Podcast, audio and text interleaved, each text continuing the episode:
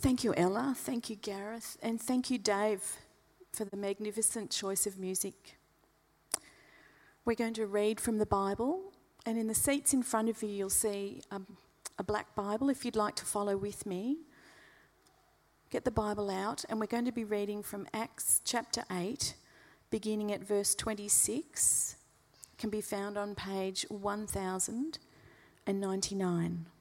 I'll just pause for those who want to get their place.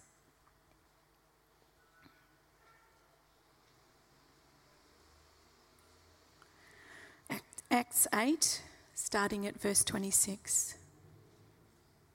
Now, an angel of the Lord said to Philip, Go south to the road, the desert road, that goes down from Jerusalem to Gaza. So he started out and on his way, he met an Ethiopian eunuch, an important official in charge of all the treasury of Candace, which means the Queen of the Ethiopians. This man had gone to Jerusalem to worship, and on his way home was sitting in his chariot reading the book of Isaiah, the prophet. The Spirit told Philip, Go to that chariot and stay near it. Then Philip ran up to the chariot and heard the man reading Isaiah the prophet. Do you understand what you are reading? Philip asked. How can I? He said, unless someone explains it to me.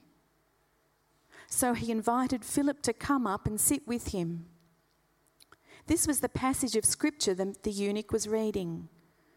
He was led like a sheep to the slaughter. As a lamb before its shearer is silent, so he did not open his mouth. In his humiliation, he was deprived of justice. Who can speak of his descendants? For his life was taken from the earth. The eunuch asked Philip, Tell me, please, who is the prophet talking about? Himself or someone else? Then Philip began with the very passage of Scripture and told him the good news about Jesus. As they travelled along the road, they came to some water, and the eunuch said, Look, here is water. What can stand in the way of my being baptized? He gave orders to stop the chariot. Then both Philip and the eunuch went down into the water and Philip baptized him. When they came up out of the water, the Spirit of the Lord suddenly took Philip away, and the eunuch did not see him again, but went on his way rejoicing. Philip, however, appeared at Azotus and travelled about preaching the gospel in all the towns until he reached Caesarea.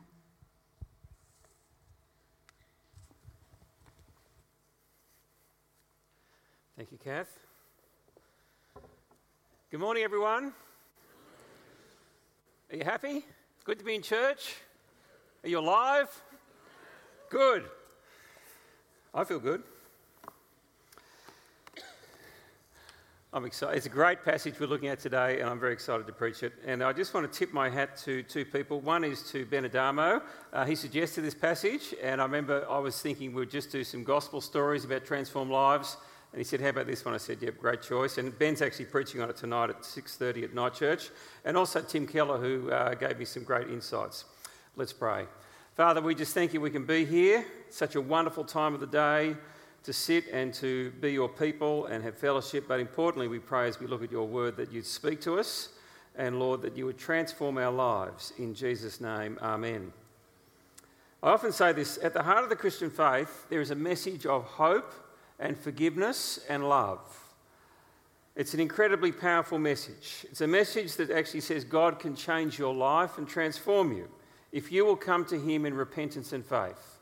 Uh, we offer great news to the world, and you see this in this passage. Philip says he told the good news about Jesus. And we're in the holidays now. We've had John first term. We're going to be doing 2 Samuel, which is going to be a great series coming up. But we're just stopping to look at the story of different people's lives who were transformed by the gospel uh, really to encourage us to learn from it, and there's great things to learn from here. And I'm going to get straight into the passage we just had read by my darling wife, Kath, um, about a story of a man whose life is turned upside down. It's a fascinating story. Um, it's not often preached on, and in many ways, uh, we probably could have spoken on this passage two weeks ago with Afrofest, because you could say this is the African gospel in the New Testament. Uh, it's the story of an African man coming to faith. Now, is he the first African man or the second? Well, Simon of Cyrene, who carried Jesus' cross, may have been the first. He was a black African, we understand. But this is kind of the first guy who comes out of Africa up to Jerusalem and goes back to Africa with the gospel.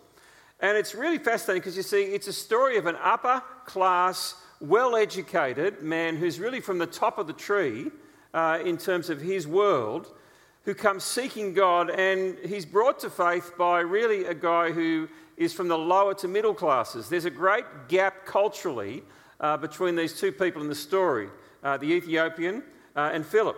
But secondly, it's also a story that's of the most unlikely encounter. Um, Philip really doesn't know what he's doing, he just gets told to go.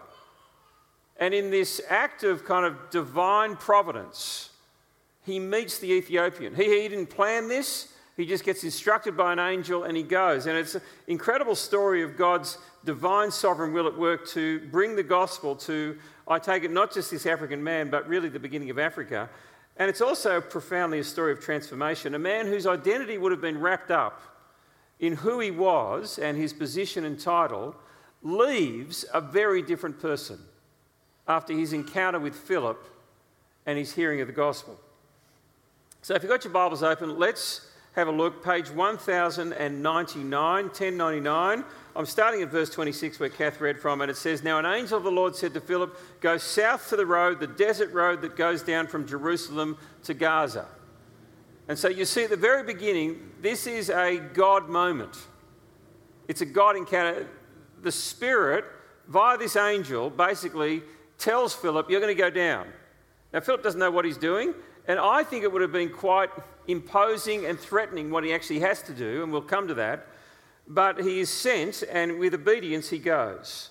Verse 27 So he started out, and on his way, he met an Ethiopian eunuch an important official in charge of all the treasury of the Kandake, which means Queen of the Ethiopians.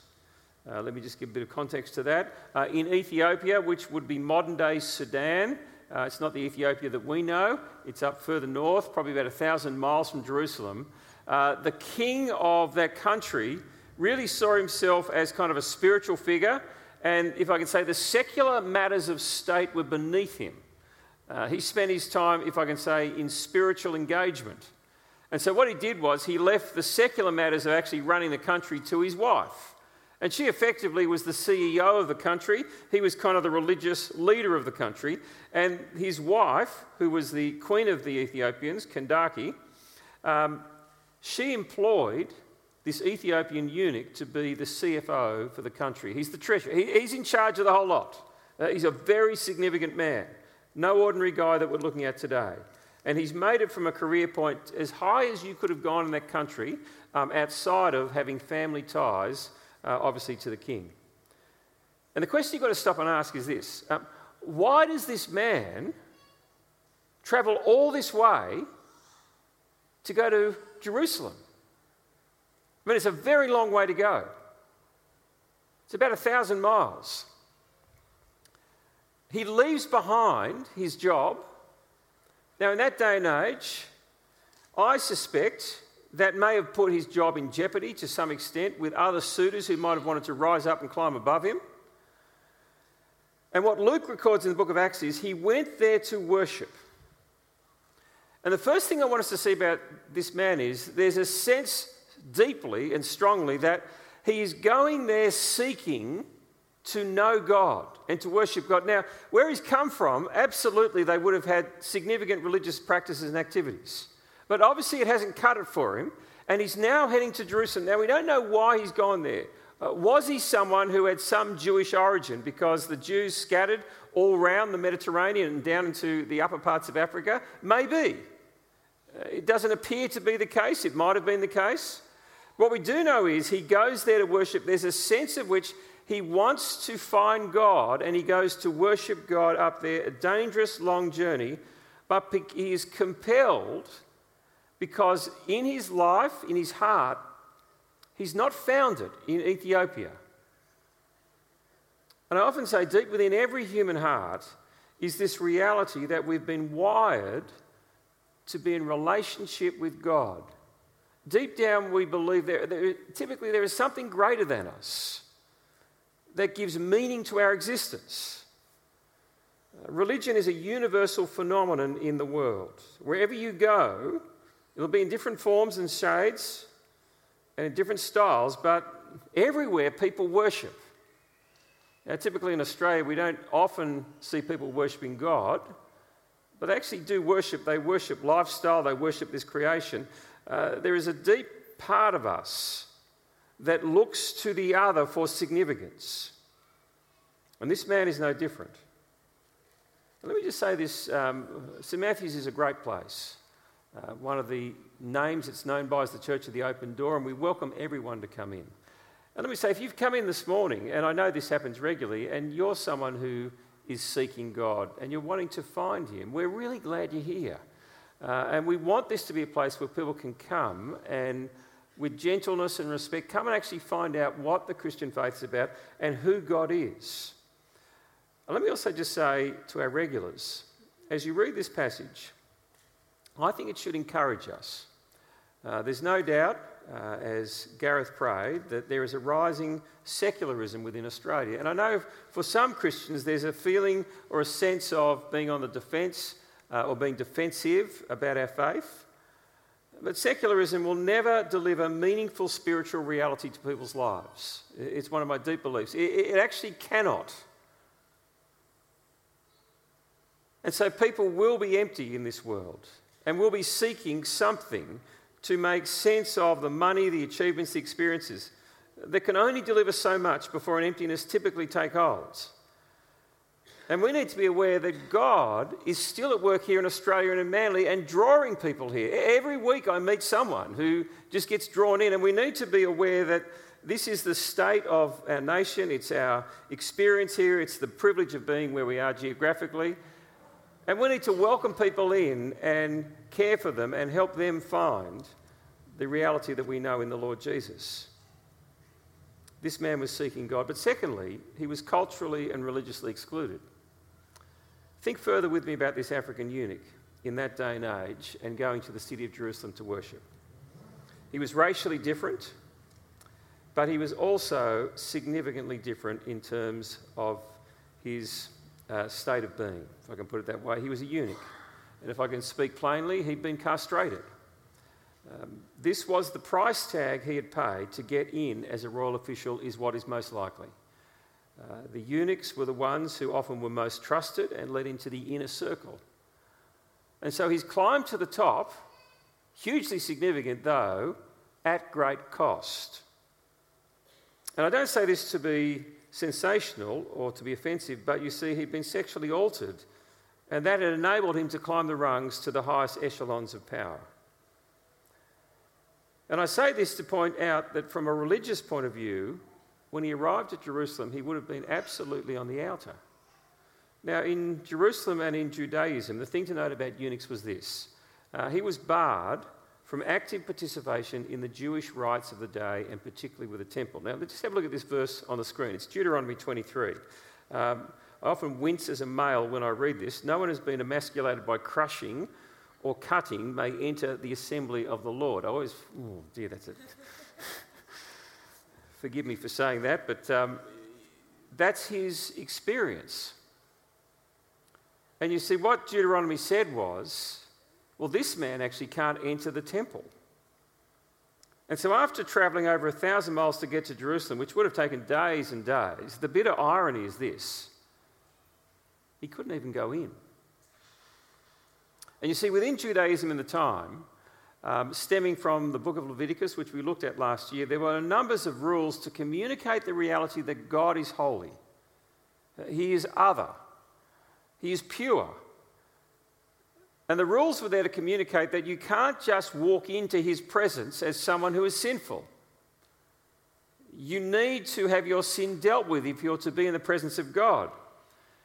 And some of the rules related to your physical state of being for both men and women. And I won't go into the details of that, but some of the rules said you could have a period of days where you could not come in, and then after you were clean, you could come in. But there were some other sets of rules that actually had a permanent injunction on you, and it said you can never come in. And one of those applied to eunuchs, never allowed into the temple to worship God. No one who has been emasculated or cr- by crushing or cutting may enter the assembly of the Lord. So the eunuch goes to all this trouble. And it's interesting, Luke, in recording this story, the most common phrase to describe him is not the treasurer, but it's the eunuch. Well, actually, he couldn't actually enter into the worship that he was seeking. Third thing to note is not just culturally excluded, not just seeking, but self made. He has made it to the top in his country. To be the treasurer of the country is not like to be the treasurer of Scott Morrison. We've got the Westminster system of governance, uh, which is a great thing. Uh, it's got checks and balances. Uh, Morrison can't just do what he wants. This man could have, within reason. He really only answered to the Queen. And he had enormous power that he would have wielded in that day. And he's made it to the top, but at significant cost, not just that he was a eunuch, but you see, in our society, we typically get our significance through a number of things. Uh, it can be through our achievements, be it at work, in terms of our earning or our status and our titles. Uh, it can be with our roles in the community, that, you know, we're president of this or whatever. Uh, but if you went to the Middle East and if you went to Africa, a person's significance was hugely tied up with the family status. And I know with Africans, and I had a number of Africans I studied with, and, and I was kind of shocked when they told me this. When I had, uh, or I didn't have, but my wife Kathy had our first child. Um, but when we together had our first child, I never forget Josiah coming up and congratulating me that now I was a man. And I just thought this was an awful thing to say um, because I felt for those who couldn't have children. But yet there was a culture there that expressed the reality that your status is tied up significantly with family. And see, this man had spurned all of that to get to the top. He had no family, he was a eunuch. And he had no possibility of a legacy through his sons and daughters. And there is something significant about building a dynasty, which is what you would do in Africa in terms of your family tree. It was also your social security. Well, he'd made his name by climbing to the top, but there was no sense of dynasty from him. And this man is returning home. I think there would have been a sense of disappointment. And he meets Philip. So, how is he transformed? Well, in simple terms, it's the gospel of our Lord Jesus. And it's a very powerful transformation that takes place. We read on. Have a look at verse 28. On his way home, uh, he was sitting in the chariot reading the book of Isaiah the prophet. So he's not just made it to thought, he's, he's a learned man. And we know from the actual text that you've got here in the book of Acts, it's the Greek version of the Old Testament, which is called the LXX. It's not the Hebrew version. And so he's fluent in Greek. And here he is, he's reading the Greek version of the Old Testament. And the Spirit tells Philip, Go to that chariot and stay near it. Now, I just want you to get you into Philip's shoes at this point because Philip's just a, a, keen Christian, if I can put it that way. Um, we understand a gift kind of evangelistically, but it would have been very intimidating. Uh, this is second person in the country. There's an equivalent modern day of an entourage of probably six or ten blacks SUVs traveling along, taking the treasurer back to his country. And the Spirit goes, Go talk to him. Now, I would find that intimidating. I don't know about you. And they're moving. So Philip runs up to the chariot and heard the man reading Isaiah the prophet. Now, in that culture, you would read out loud. And you can just imagine Philip's there running beside the entourage. And they're probably not going that quickly, but he's got to keep up with them. And he's probably peering over and looking, and, oh, you're reading Isaiah. Oh, cool. Um, now, it's fascinating um, one question changes everything. And I say that because you can make a profound difference in a person's life by simply asking one question. What's the question? Do you actually understand what you're reading? Philip asked. That's all he asks. He doesn't preach the gospel to him initially. He says, Do you understand it? And I raise that because uh, one of our ministries, the Word One to One, is a ministry of wanting to get beside people to read the Bible with them. And all you have to literally do is ask someone, Has anyone ever explained the Bible to you? Would you like to find out? I'll come back to that. The Ethiopian replies, How can I? He said, unless someone explains it to me. So he invited Philip to come up and sit with him. And so Philip has gone from running beside, imagine he must have been fit, but anyway, and into the chariot. There he is. And the passage of scripture that the eunuch was reading is from Isaiah 53. Now, this is a most profound passage. Uh, it is the gospel of the Old Testament, you could say. Now, Isaiah is kind of the gospel of the Old Testament. And within Isaiah, you've got chapter 53, which is the most detailed, profound description of Jesus' ministry of death and resurrection and the substitutionary atonement for our sins. Uh, I know that some Jewish believers, Messianic Jews, posted this passage up on some posts in the eastern suburbs where a lot of Jews live, and they were criticised for putting up the New Testament. Because the Jews thought, who were reading it in the eastern suburbs, that this was the Christian literature. And they said to them, no, this is actually our Jewish literature. So profound is the passage, Isaiah 53. And this is what he was reading. He was led like sheep to the slaughter, and as a lamb before a shearer is silent, so he did not open his mouth.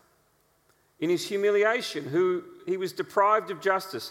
Who can speak of his descendants? Just keep that verse in mind. For his life was taken from the earth. He was cut off. The eunuch asked Philip, Tell me, please. Who is the prophet talking about, himself or is it someone else? Then Philip began with that very passage of Scripture and told him the good news about Jesus. Now, as I said, the section of Scripture the eunuch was reading is from the Old Testament prophet Isaiah. And Isaiah is divided in two halves 1 to 39, 40 onwards. And he's in this second half that speaks of the servant of God, a servant of Israel who will come and rescue his people. And he's here at 53. Now, I mention that because I'm going to mention about 56 and what also comes in the book of Isaiah. And it's the simplest of questions do you understand what he's reading? And from this initial question comes a conversation and comes basically a one on one Bible study in the chariot. And Philip just sits there and explains from this passage, and then he goes on to explain about Jesus and how Jesus fulfills this and the wonderful news of the gospel. And if I can just stop again and I refer to people who may be here seeking, one of the wonderful ways of finding out about the Christian faith is actually just to read the Bible with someone one to one. And it's why we have a ministry called the Word One to One. And I'll just hold up a booklet I read with a couple of people. It's been wonderful to do that, to just go through John's Gospel. And if you're here today and you think, gee, I'd like someone to do this with me like Philip did with the Ethiopian, we, would love to help you. Uh, we'd love to connect you up with someone who is appropriate to just read through John's gospel and have a look at what the gospel message of Jesus is all about. And if you're here as someone who's a regular and you think I'd like to be involved in that, please just let us know on the Connect card. Just put down, I'd like to find out about reading the Bible one to one on the Connect cards, and Ben will be in touch. But back to Isaiah. This passage, Isaiah 53, describes a figure who will suffer and die for the sins of God's people. The verse before this says this We all, like sheep, have gone astray. Each of us has turned to our own way, and the Lord has laid on him the iniquity of us all. And Phillips takes this passage and explains to him the wonder of who Jesus was and how he came and died for him, for us. And the punishment that we're due, well, the Lord laid on him the iniquity of us all. And it's amazing because when you think of this eunuch who had been crushed, literally, who was cut off from family, this passage speaks about the fact that Jesus was crushed for him. This passage speaks about Jesus was the one who was cut off from all of his descendants. this passage speaks of the punishment that was due him was actually taken by the Lord Jesus. And I suspect Philip would have probably taken him also further into Isaiah and read from 56. And if you want to have a look at Isaiah 56, let me just read you a few verses because it's really quite profound. Uh, 56 verse 3 says, Let no foreigner who is bound to the Lord say, The Lord will surely exclude me from his people. And let no eunuch complain, I'm only a dry tree. Now I read that because you see, he's just been excluded. He's come back from being excluded. And I think Philip would have read this. Now I'm not sure, but I think this would have happened. Let me read you about actually what this means that this Jesus dies for. There's no exclusion now. For this is what the Lord says, 56 verse 4 To the eunuchs who keep my Sabbaths, who choose what pleases me and hold fast to my covenant, to them I'll give within my temple and its walls a memorial and a name better than sons and daughters. I'll give them an everlasting name that will endure forever. In other words, dear friend in the chariot, there's great news here. Isaiah speaks of one who will come, his name is Jesus, and speaks also that the impact of this will be no exclusion, even for eunuchs who feel cut off and have no descendants. In its walls, a memorial and a name better than sons and daughters. And let me just say to those who are unable, be it they are single or married without kids, I know there is a great pain and a great loss but in the gospel, we actually find a greater family that we are part of. And it's one of the profound things about when church is working well that we actually have family here. And this is what is being spoken of. And a name that is better than sons and daughters that will endure as part of the family of God's people. Well, let's just stop and reflect on what happens in this story. Because you've got this man who is seeking but excluded, but who's made it to the top. And what you find is when he encounters this message of grace, because that's what it is a message of grace where God has sent his son to come and die in his place. This man is found. And it's profound. He's seeking, and now by God's grace, he's found. And the order I've got there and how I've described that is exactly what's happened. He doesn't find God's grace, God's grace finds him. God sends his servant out to find him and bring this wonderful news. It's divinely orchestrated. I wonder what you thought of the tweet by Israel Folau three weeks ago if I can speak about some contemporary issues. Now, let me just say, his original tweet is well known God's plan for homosexuals is hell.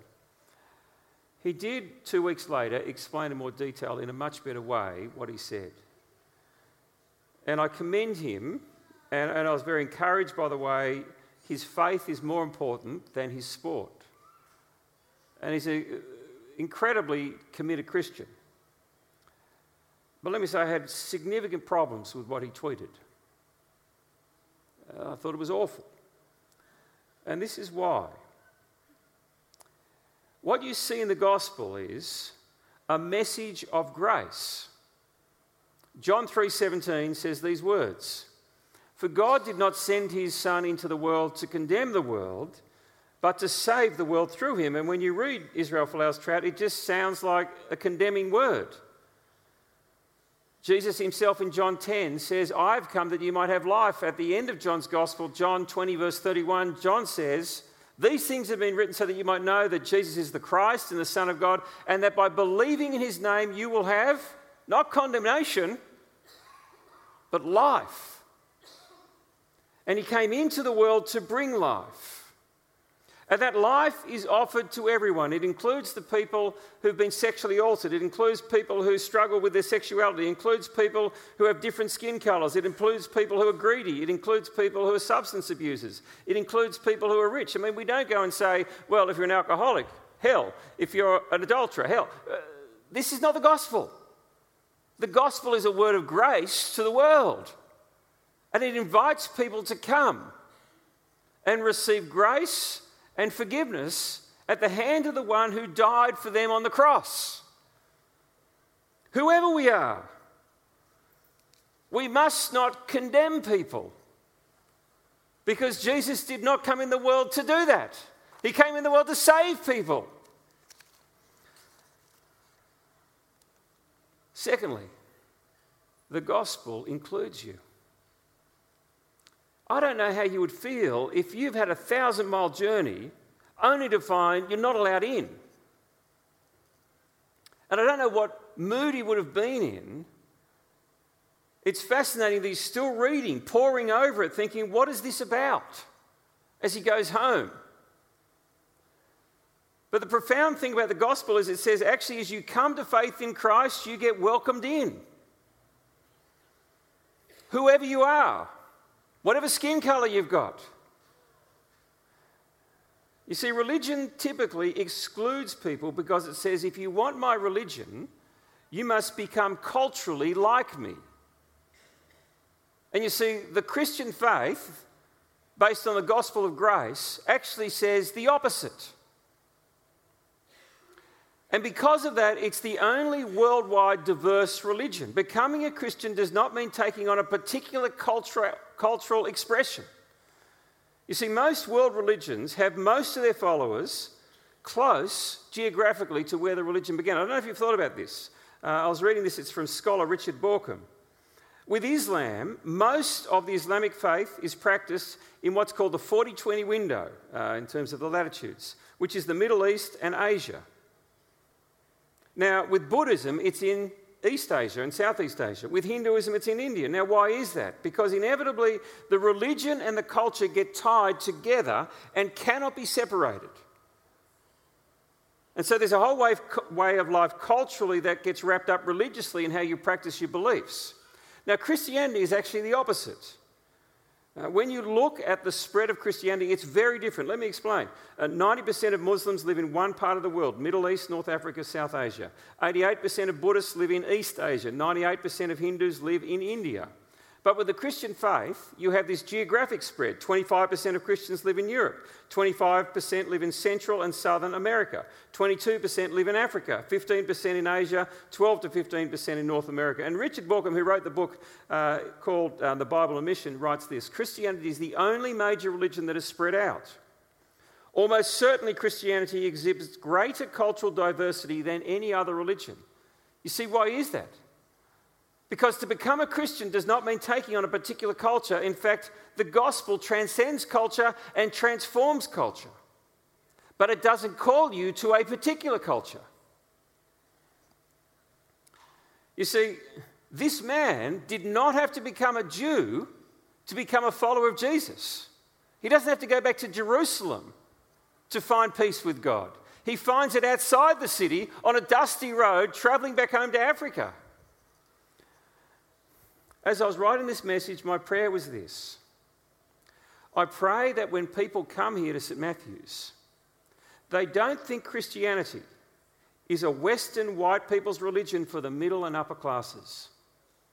May God save us from that.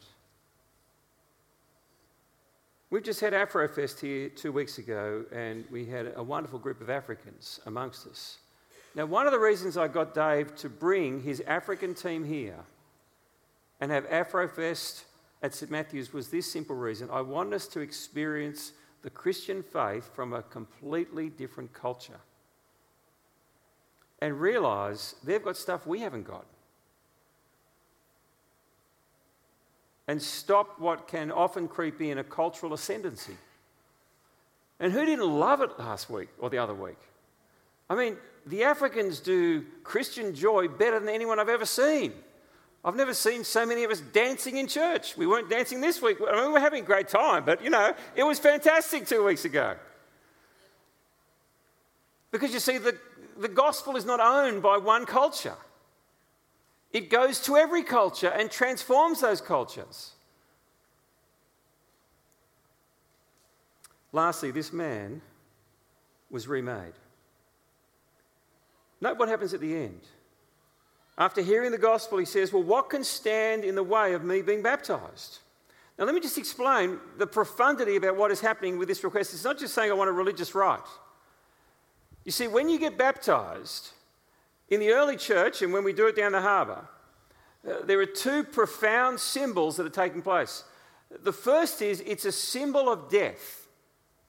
And a person, when they go in the water, is being pushed under, symbolic of the fact that their old life dies. Now, I always joke with the guys I baptize the one I hold down the longest, I think, is the biggest sinner. Okay? Just to emphasize the point, it's a death experience to an old way of life.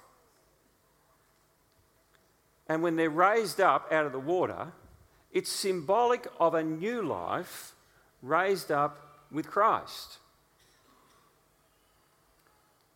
What's happened to this African Ethiopian eunuch? He's actually got a new identity, discovered on a dusty road as he heard about the Lord Jesus, that is now in Christ. And he goes back to Ethiopia. Yes, with all the trappings of wealth and power, but now remade and called to follow Jesus. You see, if the gospel is a message to come and receive Christ by faith, it's also a gospel of repentance that says you turn around and you now take on Christ as your Lord and Saviour. And you die to an old way of life. It's what baptism was symbolising, and you're now raised up into a new life. It's not by works, but it's how we now live.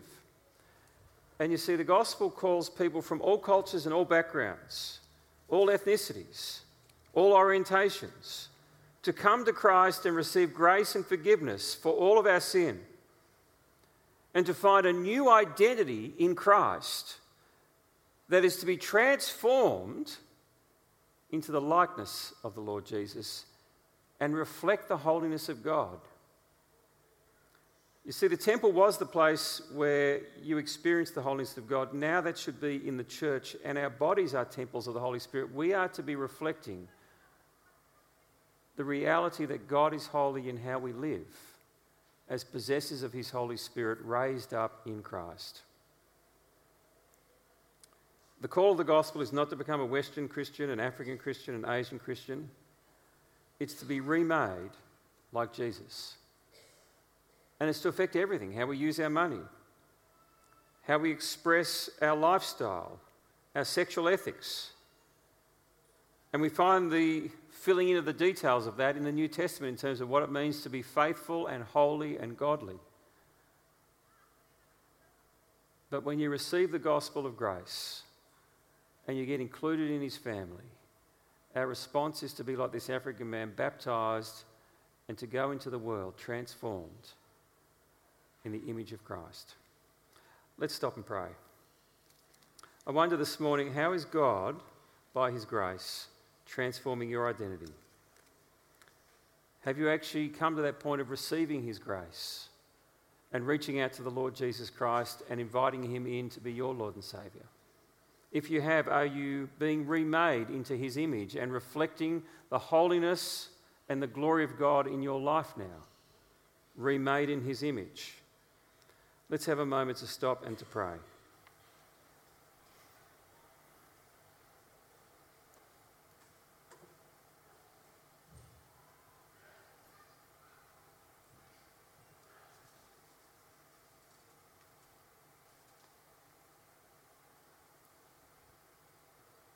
Well, let me ask you this morning if God's been calling you to come to Him because you've been seeking Him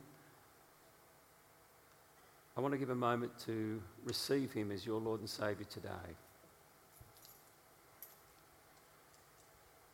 I invite you to pray with me and receive Christ just the way this Ethiopian man received Him that day.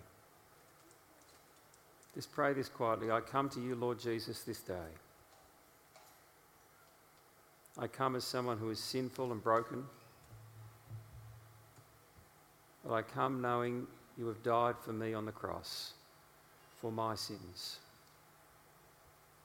Please forgive me and remake me in your image. This day I want to live for you. In Jesus' name, Amen. Well, friends, if you want to find out more about reading the Bible one to one, please put on the Connect card. If this morning you've prayed, please let us know on the Connect card or come and speak to one of the staff. If you would like prayer after the service for anything that we've touched on today, I'd invite you to come forward and to have uh, prayer with the prayer team. We'd love to pray with whatever needs you've got that you may have brought with you this day. But let's stand as we have our final song, put our Connect cards in the basket. For those who are members and don't give electronically, please do be generous as the plate comes around.